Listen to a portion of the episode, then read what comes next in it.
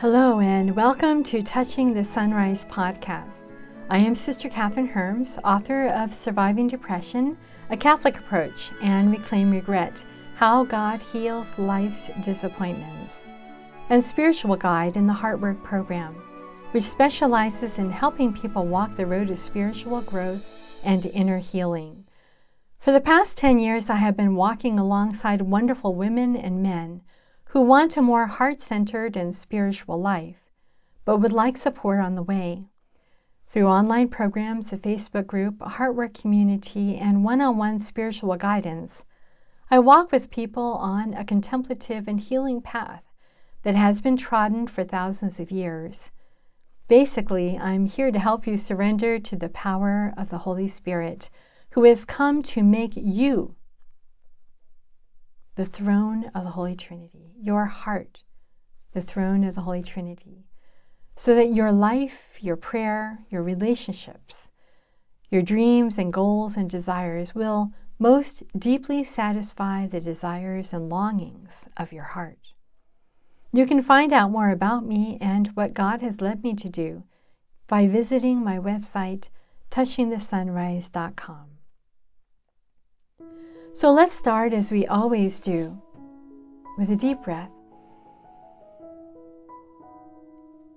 Breathing into our heart for a moment, letting go of anxieties and worries and to do lists. Reconnecting with the deepest level of our being, that place that is full of light and hope and beauty.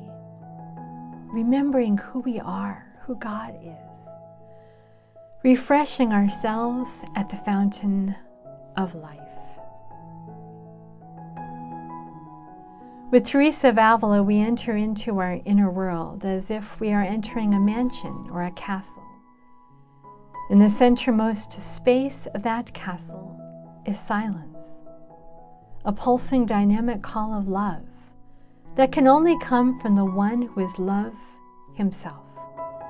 We enter the castle through the doors from the outside and make our way gradually toward that inner sanctuary where God is and from where He is filling our entire being with His light.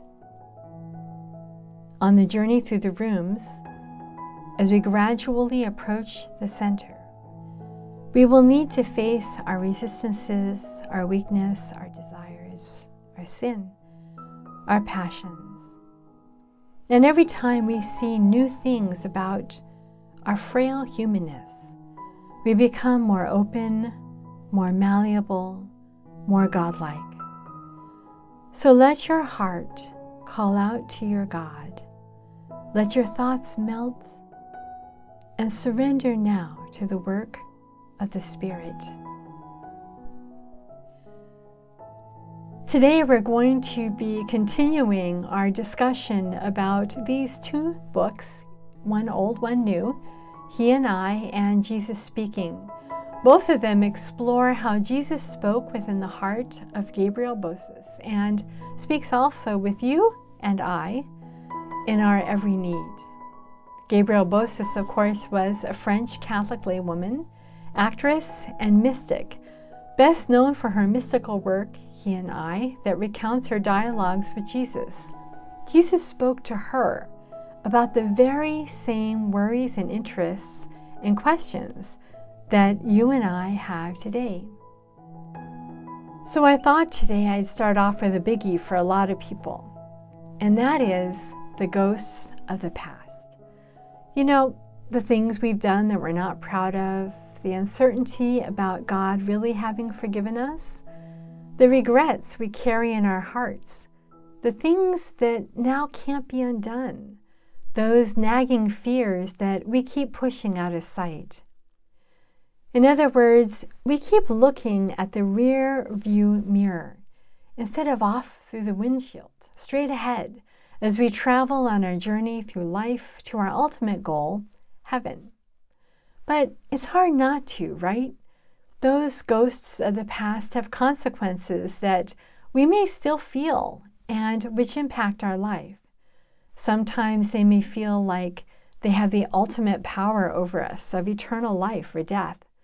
It's those regrets, particularly, that we really don't want to have to look at. When I was a kid, somewhere, somehow along the way, I absorbed the limiting belief that I had to be perfect, the best, for people to want me. And deep down, I knew I wasn't. I could look around at others and see the delight in the eyes of people who watched them. I so wanted that to be me. I'm really afraid of being alone, rejected, left out. And believe me, as a kid, I was left out a lot, which only reinforced my deepest fear that I really wasn't good enough. And in the 50 years since, I've only added evidence for my unworthiness, regrets about things I've done that I can't change, which reinforce this sense of forever inadequacy. What I want to raise to your awareness here is this. We've listened to these thoughts in our heads maybe a whole life long. We forget they're just thoughts that we're used to thinking, thoughts that we're comfortable with. However, we've also heard the words of Scripture proclaimed. And these are powerful words, true words. So, why do these promises of the Lord, these these protestations of his love, these assurances of his care for us seem so wimpy and almost too good to really be true, while the lies in our heads we willingly reinforce daily.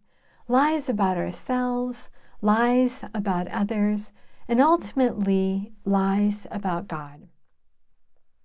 It's time to take these thoughts in our head directly to Jesus.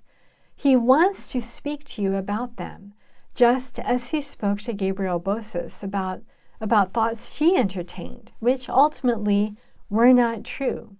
In fact, one day Gabrielle too was feeling insecure about her past. It's important to remember she only started her journals when she was in her 60s, so she had a whole lifetime behind her upon which to reflect. And Jesus answered her, don't you know that because of my compassion, a single act of perfect love atones for a whole lifetime? That one humble and tender look from you pierces my heart with love, that I am sensitive to every cry of your heart. Doesn't that fill you with joy? When I began reading the devotional based on these conversations of Jesus and Gabrielle Bossis that are recorded in her journals, which is the book He and I, um, I was immediately amazed. And of course, that devotional is called Jesus Speaking, Heart to Heart with the King. And I began to realize Jesus knows exactly what I'm thinking. I see it right there in his words to Gabrielle. I'm no mystic. I've messed up. I'm worried about the future. And Jesus shows me right on the page I'm reading that He knows exactly what I'm thinking. For instance, on May 7th, the selection from Jesus' words to Gabrielle made me realize the danger of cultivating these fears. Jesus says, don't ever give way to the distress that keeps you aloof from me. Be sure that my goodness is infinitely greater than the sinfulness of my children. If you didn't count on me for help, to whom would you turn? Hope and trust to the utmost in me, and you will honor me. It's true.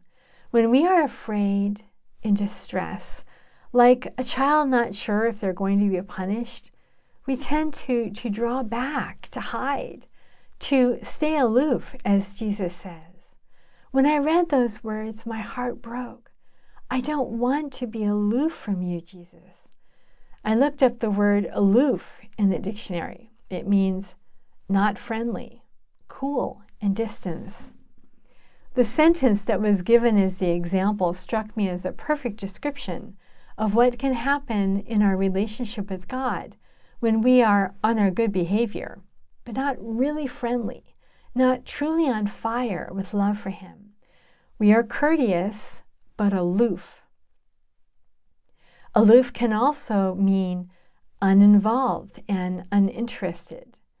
This safety net in a relationship where we don't really engage is a way of protecting ourselves from the unexpected actions of someone who has more power than us.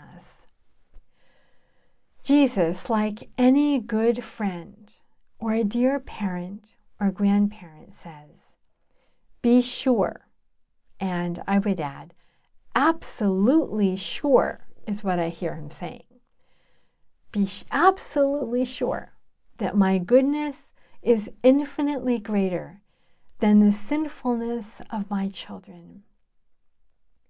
I know that this is true because Jesus assures me this in the scriptures. On January 18th, in Jesus speaking, I can almost hear the longing of Jesus for me to trust him because it is this trust which will unleash the miracles of inner peace, love, and holiness we so desire. The words of Jesus are paired with a verse from Psalm 57 For your steadfast love is as high as the heavens, your faithfulness extends to the clouds. Tell me, Jesus says to Gabrielle, tell me that at last you believe in my immense love ever present in you, that you are always sure of it my grace would increase in proportion even to the point of a miracle. For what is a miracle but a token of love's simplicity? So, as we close today, there is one more word from Jesus to bring into your own conversation with Him. On February 9th, in Jesus Speaking, the words of Jesus offered to us for our meditation and healing are these Although it may seem strange to you, there is grace that I cannot give unless you ask me for it. And I repeat, although it may seem strange to you, Jesus says, there is grace that I cannot give unless you ask me for it. And so I leave you with a thought on this meditation prompt. Are there graces you have assumed that God would never grant you, or that He would give without your asking for them? Ask Him for these graces right now. In Psalm 57, it says that God, our beloved Father's steadfast love, is as high as the heavens and his faithfulness extends to the clouds. So every time we catch ourselves looking in that rear view mirror, let's repeat these words aloud to ourselves and chase away the ghosts of the past, replacing them with the immense promises held in store for us who believe.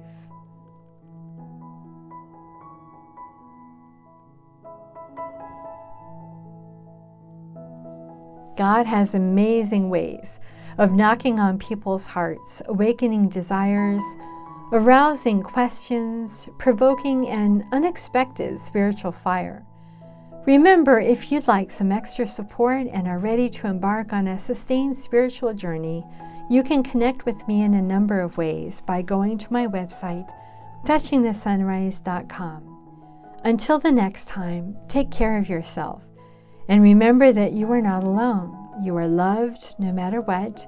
And when you search within yourself, you will find not only yourself, but the throne of the divine Trinity who is abiding there.